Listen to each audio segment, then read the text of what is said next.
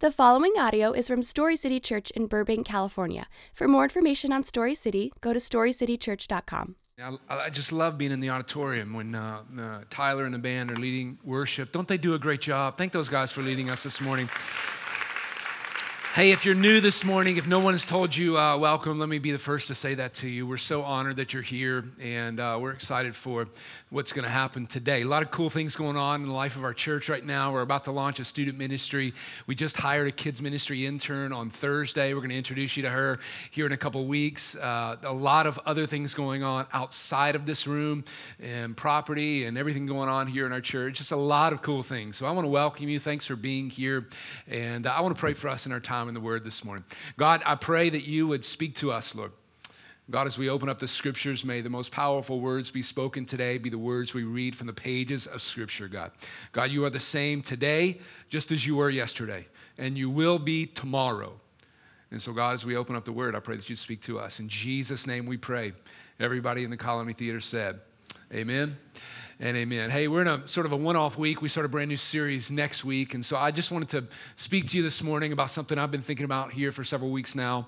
And I hope it'll be good for you. I don't know if I've told you this story or not before, but not long after I moved to Los Angeles, my mom came into town with her aunt and, and a friend of hers. And, and they were like, hey, we want to go to a, a game show. And uh, I'm like, well, cool, we'll figure one out and send you guys out. And they're like, well, we want you to go with us. And I'm like, I'm not, I'm not going to a game show, but you guys want to go? That's cool. We'll figure one out. And so, uh, we, we booked tickets for this uh, show called Let's Make a Deal. Anybody heard of Let's Make a Deal? Hosted by Wayne Brady, which is a pretty cool guy. And so um, I was like, well, Laura can go, my wife. She can go. I'm just going to stay here. You guys have fun. It's going to be great. She's like, no, you're going. And so I was like, okay, great. Awesome. This is not what I want to do, but I'll do it because it's my mom, right? You're supposed to do that kind of stuff for your mom. And, um, and so I dressed, dressed up as this is the show where you got to dress up. You've never seen it before. And so I dressed up as this, uh, a Los Angeles Dodgers baseball player, all right? The most inconspicuous person. In, surely they have a Dodgers baseball player every single episode. And I'm like, I'm going to dress up as a Dodgers baseball player so I don't get chosen, right? And so my mom and my aunt had done all the research. They're like, hey, this is what they say. This is how you get picked. You go in, you talk to everybody, you're smiling, you put your phone away, you put it in your back pocket, and these these are all the things you do to not get, I mean, to get picked. And so I'm like, great, I'm gonna do every single one of those things. I'm not talking to anybody, I'm gonna be on my phone. And so we get to the lot over in Van Nuys, and, um, and so we show up. And immediately, this the the, the uh, casting, uh, the contestant producer guy, for whatever reason, he just like we started talking. He wouldn't stop talking to me, and so um, and so we go through the process. One thing led to another. I was the second contestant chosen on the show, and uh, until that point, I was like, "This is the worst thing ever." And uh, and then when they called my name, I can't explain it. Something happened. Something exploded. Like uh, all this energy came out. This enthusiasm, and I hope you never see the show because it was so embarrassing. And uh, and I get up there and I'm standing beside Wayne Brady, and there's this other girl there, and he's like, "Okay, you have you got a choice. You can choose a thousand dollars. I've got it right here in my hand, or you can choose door number three, right?" And she's like. I'm going to go with door number three. And so they pull back the door, and there's a donkey behind the door. And so, like, ah, ah, ah. And she goes and sits down. And then Wayne Brady looks at me. He's like, okay, you can choose $1,000 in my hand, or you can choose what's behind this box on this table. And I'm like, you know what? I'm a risk taker. I love $1,000 would be great. I'm going to go for the box, all right? And so I go for the box. He pulls the top off the box. And when he does, music starts playing. The crowd goes crazy. And if you know me personally, you know I don't hear well. And so um, and so I, when he pulled the top off, I couldn't hear what he was saying. And I just looked at the table, and it was this picture frame with like this generic family photo in it. And it looked like, like if you went to like J.C. Penney or Macy's or something like that, it looked like you went to buy a picture frame, and that was the picture. And so I thought, oh, I got zonked, I lost. And so everybody's going crazy, and he's talking, and, and you know, and I'm like, oh, I lost. And then I look up, and the cue card is in front of me, and I start reading the cue card, and I'm like, oh my gosh, I won, I won. and so, and so uh, as the crowd calms down, Wayne Brady's like, and you win uh, a $1,000 Saks Fifth Avenue gift card. I was like, awesome, that's cool. And then he's like, and you won a $2,500 hair and makeup makeover. now, look, all right? Um, I know we haven't known each other long. We've only been here a couple years, but uh, I'm not the man I used to be. My hair is a little bit grayer. Uh, it's a little bit thinner. Like back here, if you look closely, there's like a bald spot. I realize I really need a hair makeover, all right?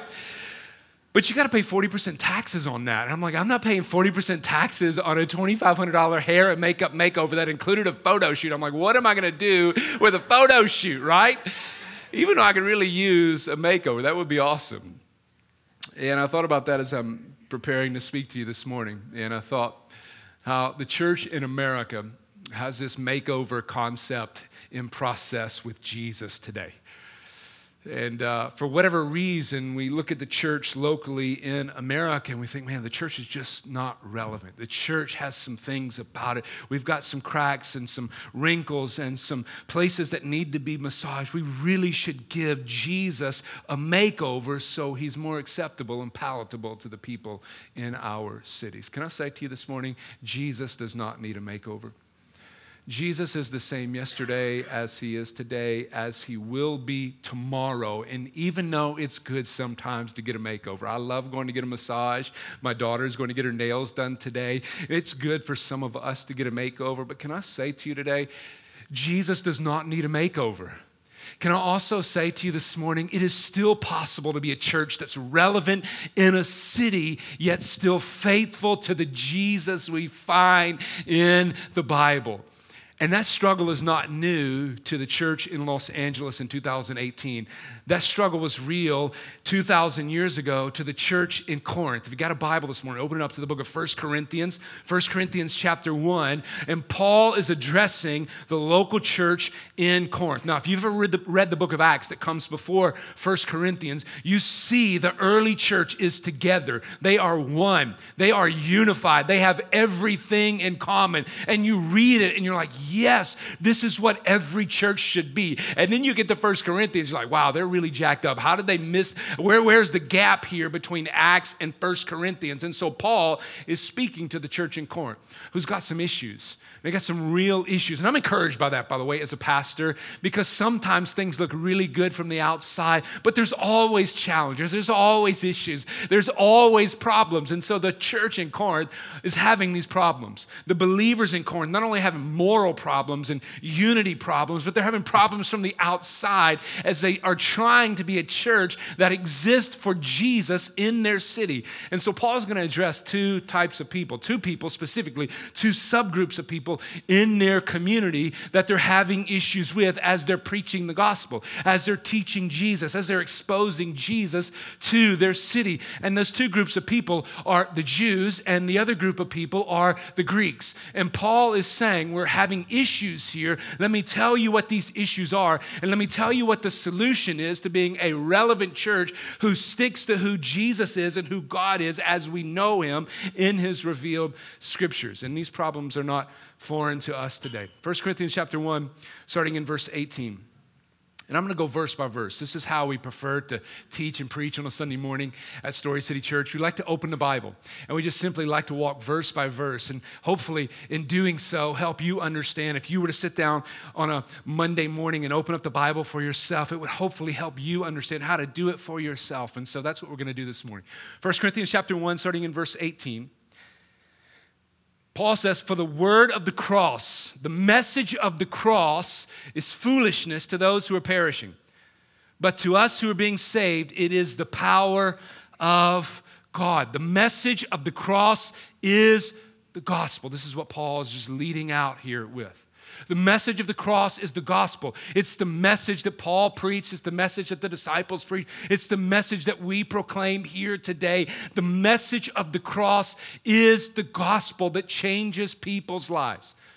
And Paul says when the message of the cross was preached in Corinth, as it is in Los Angeles, He said the reaction to some in that city is that they considered the message foolishness. Now, the Greek word for foolishness there in chapter 1, verse 18, is the word moria. And that may not make much sense to you, but the derivative English word for moria, you can guess it. What do you think that word may be? More what? Moron, right? That's where we get our English word, is moron. In other words, Paul is saying when the message of the gospel is preached in Corinth, the response and the reaction of the people who are hearing the gospel is that they believe it is foolishness. They believe it is moronic. You ever feel like that sometimes? as a Christian, as a church member, as an alien living in a city that wants to know Jesus and for him to, you ever feel like that? Like, like you just sense somebody's looking down your back. They're like, I hear what you're saying. I hear what your church and I see what they are doing. Don't you just sense that sometimes? But you sense they think it's moronic. They think we are morons. Literally, Paul is saying they think we're foolish. They think we're out of our mind. And that's okay with me, by the way. And I hope that is okay with you. But Paul is saying when the gospel is preached here in Corinth, people consider it moronic. They look at the way you teach, they look at the things you say, they look at the places you go, they look at how you spend your Sunday mornings. Rather, at the beach on a beautiful Sunday morning, you're gathered around with a bunch of other weirdos who dress up and come to church and hear the preaching of a text that's 2,000 years old. And they look at it and they say, That's moronic as foolishness. But listen to what Paul says. The message of the cross is foolish to those who are dying and don't want anything to do with the gospel. But listen to what he says. But to those who are being saved, it is the power of God. Anybody testify this morning about the power of God in your life? Testify about the power of God having changed your life. At one point in your life, you may have considered the message of the cross foolish and moronic, but the power of God is working in such a way in your life that it has changed your life, and you now see it differently than those who think it's foolish. The message of the cross brings power to those of us who know Christ. The message of the cross brings power to those of us who are being saved, yet to those who are on the outside looking in, what we are saying and what we are doing and how we're wasting a Sunday morning when it could be anything else in our life, they consider it foolish. But listen to what Paul says in verse 19. For it's written, I'll destroy the wisdom of the wise. This is a quote from the Old Testament. And I will destroy the intelligence of the intelligence. I will frustrate. But verse 20, this is what Paul says. But where is the wise person? Where is the teacher of the law? Where is the philosopher of the age? Has not God made foolish the wisdom of the world? Paul's like, where, where are the smart people? Can I could just call all the, the wise people of the day in our city down to the front? Can I just ask you, where are the wise people? Now, listen, in this day in the Greek community, there were as many as 50 different philosophical sects, if you will, 50 different philosophical parties or denominations, or a bunch of different ideas and ways of thinking about life. And the Greeks love to try to figure it out with their mind. They love to try to figure out why we're here. They love to try to figure out how we got here. They love love to try to figure out what's the purpose of being here. The Greeks love to try to figure out life with their mind. Paul's saying, hey, everybody who's wise, everybody who's a philosopher, everybody who's thinking about how this thing came into being, could you come down front? Because I want to ask you a question. Now, there are some in our culture, in our society, that believe we've been in process for millions of years. I don't particularly hold to that. However, the fact remains we've been in process for millions of years, according to how some believe. It's been 2,000 years since this was written. And the question I have today is the same question Paul had for the people of his day. We are still in a place where there is injustice, where there is war, where we have difficulty living in unity with one another. And Paul says, Where are the wise people of the day? Where are the philosophers who are figuring figuring it out with their mind. Now, let me say this I'm grateful for worldly wisdom. I really am. If I have a medical issue, I, I want a wise doctor, don't you?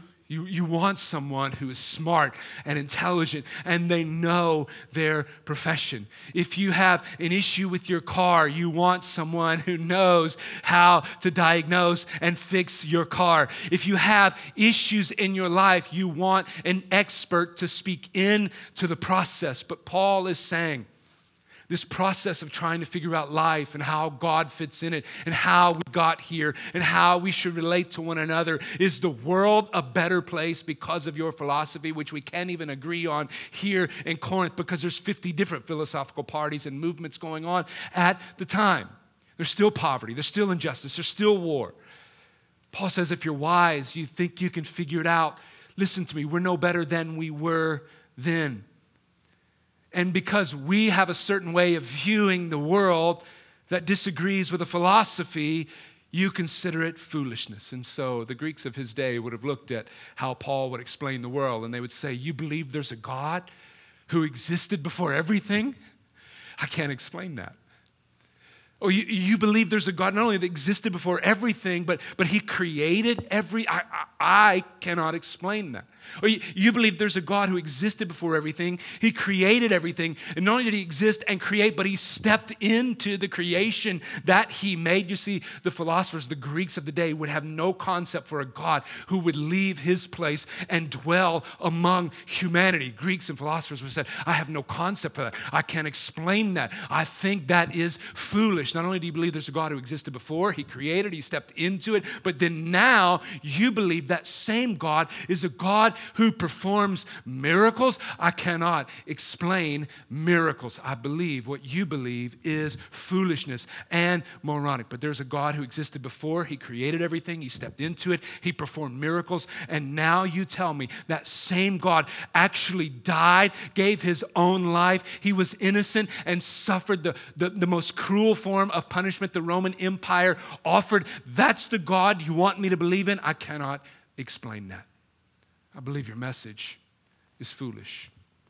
So Paul says there are people who, with their mind, try to figure out life. And, and, the Greeks at their time, the problem with Greeks is that they thought if I can't solve the issue, if I can't figure it out with my mind, I cannot believe it. They wanted wisdom to figure out why life is like it is and how, if there is a God, how he would relate to us. And if they could not, they said it was foolish. You ever encounter people like that? Want to use their mind, but they can't figure it out. They look at us like we're crazy. Like, like, how do you explain miracles? How do you explain a man in the belly of a whale? How do you explain a dead man coming alive? I, I can't explain that, therefore, I cannot believe that. And then listen to what verse 21 says. For since in the wisdom of God, the world, through its wisdom, did not know him. In fact, Paul acknowledges this whole process. In fact, it's as if Paul says, I recognize and realize the way you think about life does not make sense and it's not parallel with the way we think about life. But since in your own wisdom you can't figure it out, listen to what it says in verse 21b God was pleased through the foolishness of what was preached to save those who believe. Now, I'm going to come back to verse 21 here in a moment. Verse 22 says, But Jews demand signs, and Greeks look for wisdom. Greeks want to figure things out with their mind. We've already said that. And we encounter those people every single day. If you're a student in a secular educational environment, you encounter this type of thinking every single day. But if you're a businessman or you work in the industry, you still encounter this sort of thinking. You encounter those who think they can create their own future by the work of their own hands. The problem is they encounter a problem when it doesn't go the way they thought and they had worked and they had planned for. Greeks are always searching for wisdom. How can I figure out the way to life? How can I figure out the easy way to life? How can I figure out the most conducive and purposeful way in life? And they're trying to figure it out with their mind. Paul says those Greeks, they search for wisdom, but there's a second one. The Jews, they demand for signs. You know the background here of the Jewish people that Paul is referring to. They've got hundreds of years of all of these things that have been written and said and prophesied about and predicted about this Savior who would come. Now, think about this for a moment. These, this subculture of people in the world at this time, known as the Jews, are people who have lived this tumultuous existence. They're constantly in fear of someone else, they're constantly being subjected to other people. It started out in the book of Exodus. By the time we find ourselves here, they're still at parts of the world being exiled. And so Jews have heard, they have read about this Savior who would come. And they've got this thought we need a sign. Who is this Savior who's going to come and usurp the political and cultural power of the day in order to bring what they called shalom, peace?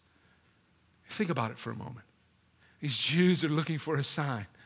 Even the Pax Romana, you know the Pax or the Roman peace, even Roman peace only was temporary. Until this point in time when Paul is writing, the Roman Empire had not been at peace for 200 years. They were at war with themselves, they were at war with other people around them. And so the Jews, not only the Jews, but the Romans living in this day, they're living in the tumultuous time. And they wanted a sign, a Savior, the one who had been promised for hundreds of years who would rise up and be their advocate and be their protector. The guy would then, who they thought was the one who would be the one to come, was then, you know the story, put on the cross. He was put on the cross and he was buried in a grave. He was so financially unstable. The grave they placed him in was not even his own. And the Jews who were looking for signs that day when Jesus was placed in a borrowed grave, the one whom they thought would rise up and give them protection, when he was placed in a grave, Jesus became a stumbling block to the Jews. They thought he would set up an earthly kingdom. They were looking for the sign. They wanted evidence with their mind. Do you know the record of Scripture? The sign they had was this man who was born of a virgin lived 33 years on earth, a perfectly sinless life. Those who knew Jesus the best said about him, in him, he knew no sin. He performed miracles, he healed the blind, he raised the dead, he divided food, he preached the kingdom of the gospel, and the sign they needed was standing in front of them. Yet when he was put in the grave, Jesus was no longer the evidence of what they had been looking for he was the stumbling block that they could not believe. And when he went to the grave, their hopes of a Savior went with him. You know, people in our city are just like the Jews who could not believe, who were looking for a sign. They all around them, they are looking for this sort of God who acquiesces to their circumstances and their scenarios all around us, there are people who are searching for signs and evidence of a God, sort of like a genie in a bottle, the God who makes a dirty windshield clean, right? The God who massages the financial scenario and health scenario of all of our lives. And for a moment, when things are going well, those people in our culture today who are looking for signs and evidence, they capture a faded glimpse of the God we find in the Bible. But when circumstances change and when life shatters, that God does not work for them anymore. And now Jesus is not a Savior, Jesus is a stumbling block. And when their life shatters, so do their hopes. And they abandon this idea of a God who can explain it all. You see, the problem in Paul's day in Corinth is the same issue we encounter in our city today as well encounter people who want to figure it out. We encounter people who want a sign of a God being there. And the church today has this tremendous challenge and issue of, of displaying Jesus and being Jesus and being faithful to the Jesus we find in the Bible. How, do we be how can we be a relevant church in our city yet still be faithful to the God of the Bible? Now, listen to what Paul says how we do that. Verse 23 But we preach Christ crucified. Do you hear that? We preach Christ crucified, a stumbling block to the Jews and moronic to the Gentiles, the Greeks. Paul says, I don't have that to offer you. I don't have this tight knit philosophical argument that, that checks every single box that you learned in your philosophy class in college. I don't even have a great sign. The only sign I have is that I saw him. I was, he was once alive, then he was dead, and now he's no longer there. And I know that doesn't add up to the sign you are looking for. And all I have to tell you is that Christ came to the world. He lived a sinless life. He died on the cross for me. He rose on the third day. And that's it. That's all I have to offer you. All I have to give you is Christ crucified on the cross. We don't have anything to offer our city but Christ crucified. That's what we have to offer. We offer Christ. We offer Christ crucified. But this is where the local church in America commingles with foolishness and signs. Listen to me. Listen to me. I want to speak to you today and tell you we want to be a church that's relevant in our city, yet faithful to the God we find in the Bible. And there is no way, no how, no shape, no form we will acquiesce to the culture's view of God. We're going to be faithful to the God we find in the Bible, yet the local church has the issue and the challenge every single week when they commingle, when we commingle with foolishness and signs. And so we try to make over Jesus to the culture. We try to make him palatable and a little mess, a little more easy. And in reality, what we end up doing is we end up defending people to Jesus. Do you understand what I'm saying here? I don't mean we defend Jesus to people. We do the opposite. We defend people to Jesus. But Jesus, don't you know, people think differently today.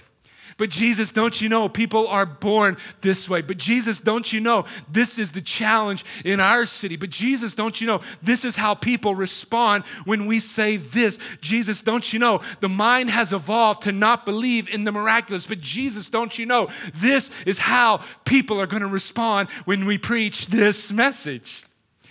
And so the local church has this opportunity to not commingle with foolishness and signs when we decide consciously and obviously and evidently to do nothing but preach Christ and Christ crucified. We don't try to make it palatable. Listen to me, I don't mean we don't live the gospel. We believe the gospel, we live the gospel, we are generous, we are huge on faith, we are huge on grace, we live the gospel in our city, but in no way do we look at Jesus and we look at the call culture and we say, I know the only way you're going to believe, the only way you're going to bow your knee is if you see Jesus differently. So I know you heard Jesus said this. That's not actually true. We don't believe. I know you heard Jesus taught this. It's not actually what we believe. I know it's written in the Bible, yet we don't really talk about that.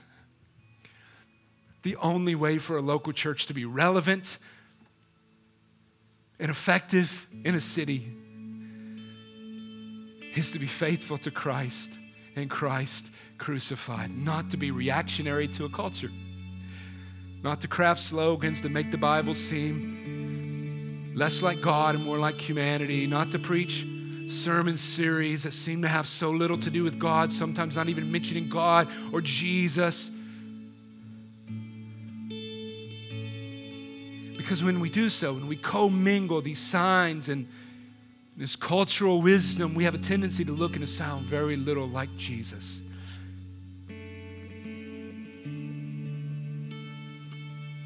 And when you preach a little Jesus and a lot of cultural relevance, you get a little Jesus and a lot of cultural relevance that doesn't look anything like the scriptures.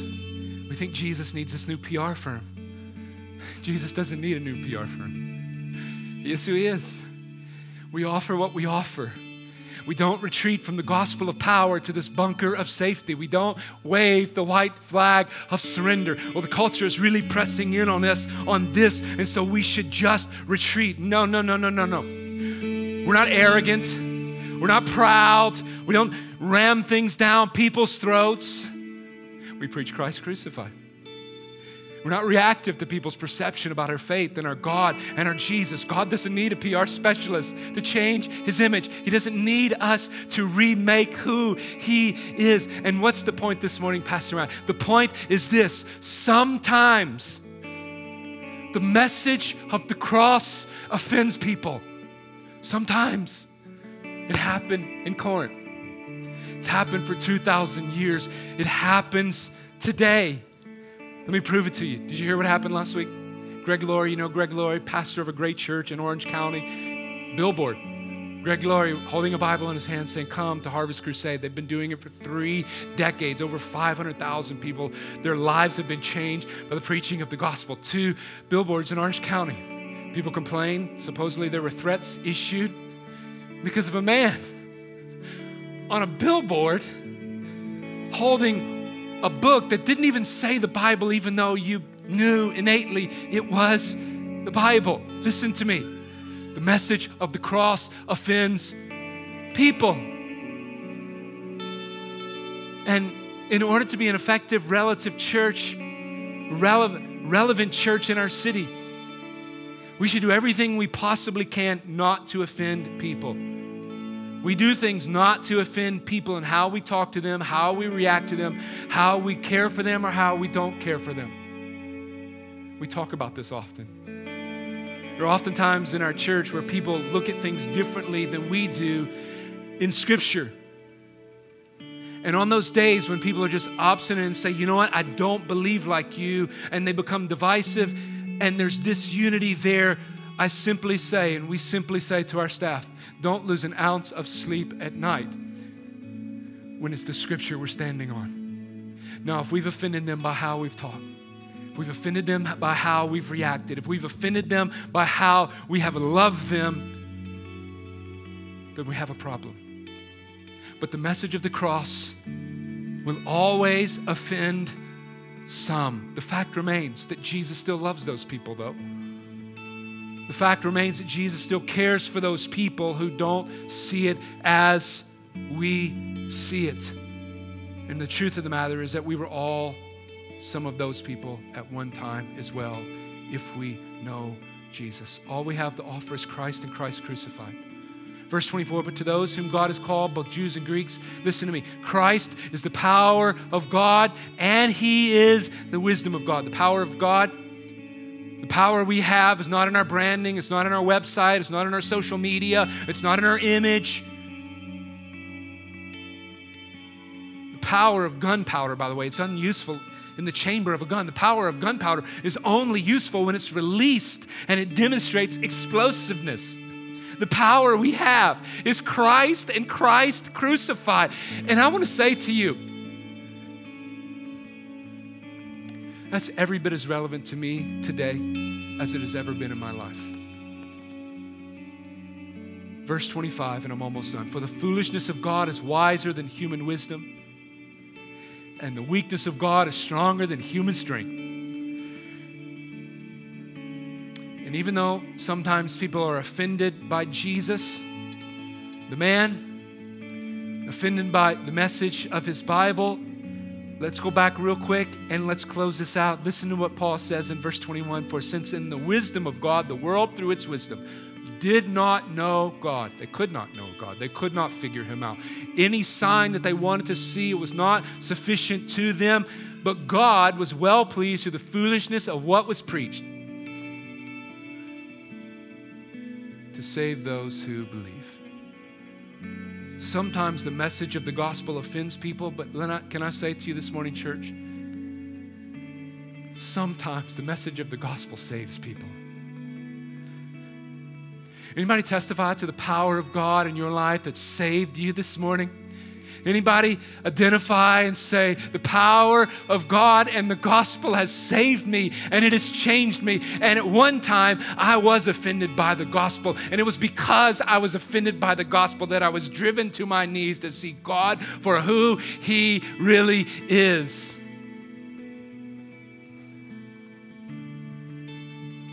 And this is how God works. He doesn't come to us in the way we expect or even anticipate through signs and wisdom. Listen to me. He chose a different way. a way that's countercultural to people in our city.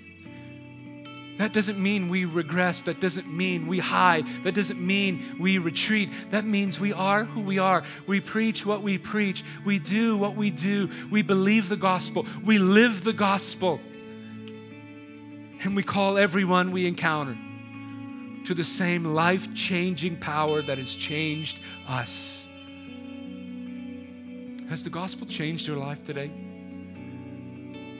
Have you come to the place where you've been brought low and you've seen how God has seen you in all of your sin? And in spite of all of your sin and the way you don't add up in the eyes of God, God still looks at you and says, In spite of your sin, you are more sinful than you ever believed, yet you are more loved than you could ever possibly imagine. Has that love ever changed you? Have you ever looked at Jesus on the cross who died for your sins and say, Jesus, I need to be saved and forgiven of my sin? I bow my. Have you ever been there? Has the power of the message of the gospel changed your life? Would you bow your heads and close your eyes? We're going to close out this morning. There's nothing magical or mystical about how the power of God changes somebody's life. We simply believe that when that message is preached, the power is sufficient in and of itself. And that message is this God created you, Genesis 1 1. You're not a happenstance, accident, or circumstance. God loves you, John chapter 3, verse 16. For God so loved the world there's a problem between you and God as you currently stand, according to Romans chapter 3, verse 23. For all have sinned and fall short of the glory of God. The result of that sin, that offense against God, according to Romans chapter 6, verse 23, is death, both in this life and the next, if that problem is never solved.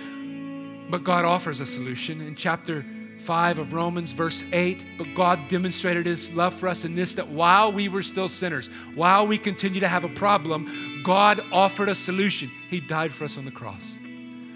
That if we would confess with our mouth that Jesus is Lord, Romans chapter 10, believe in our heart that God raised him from the dead, turn from our sin. The scripture says in John chapter 1 that not that we can be, ought to be, might be saved, we will be saved, and we will be called a child of God.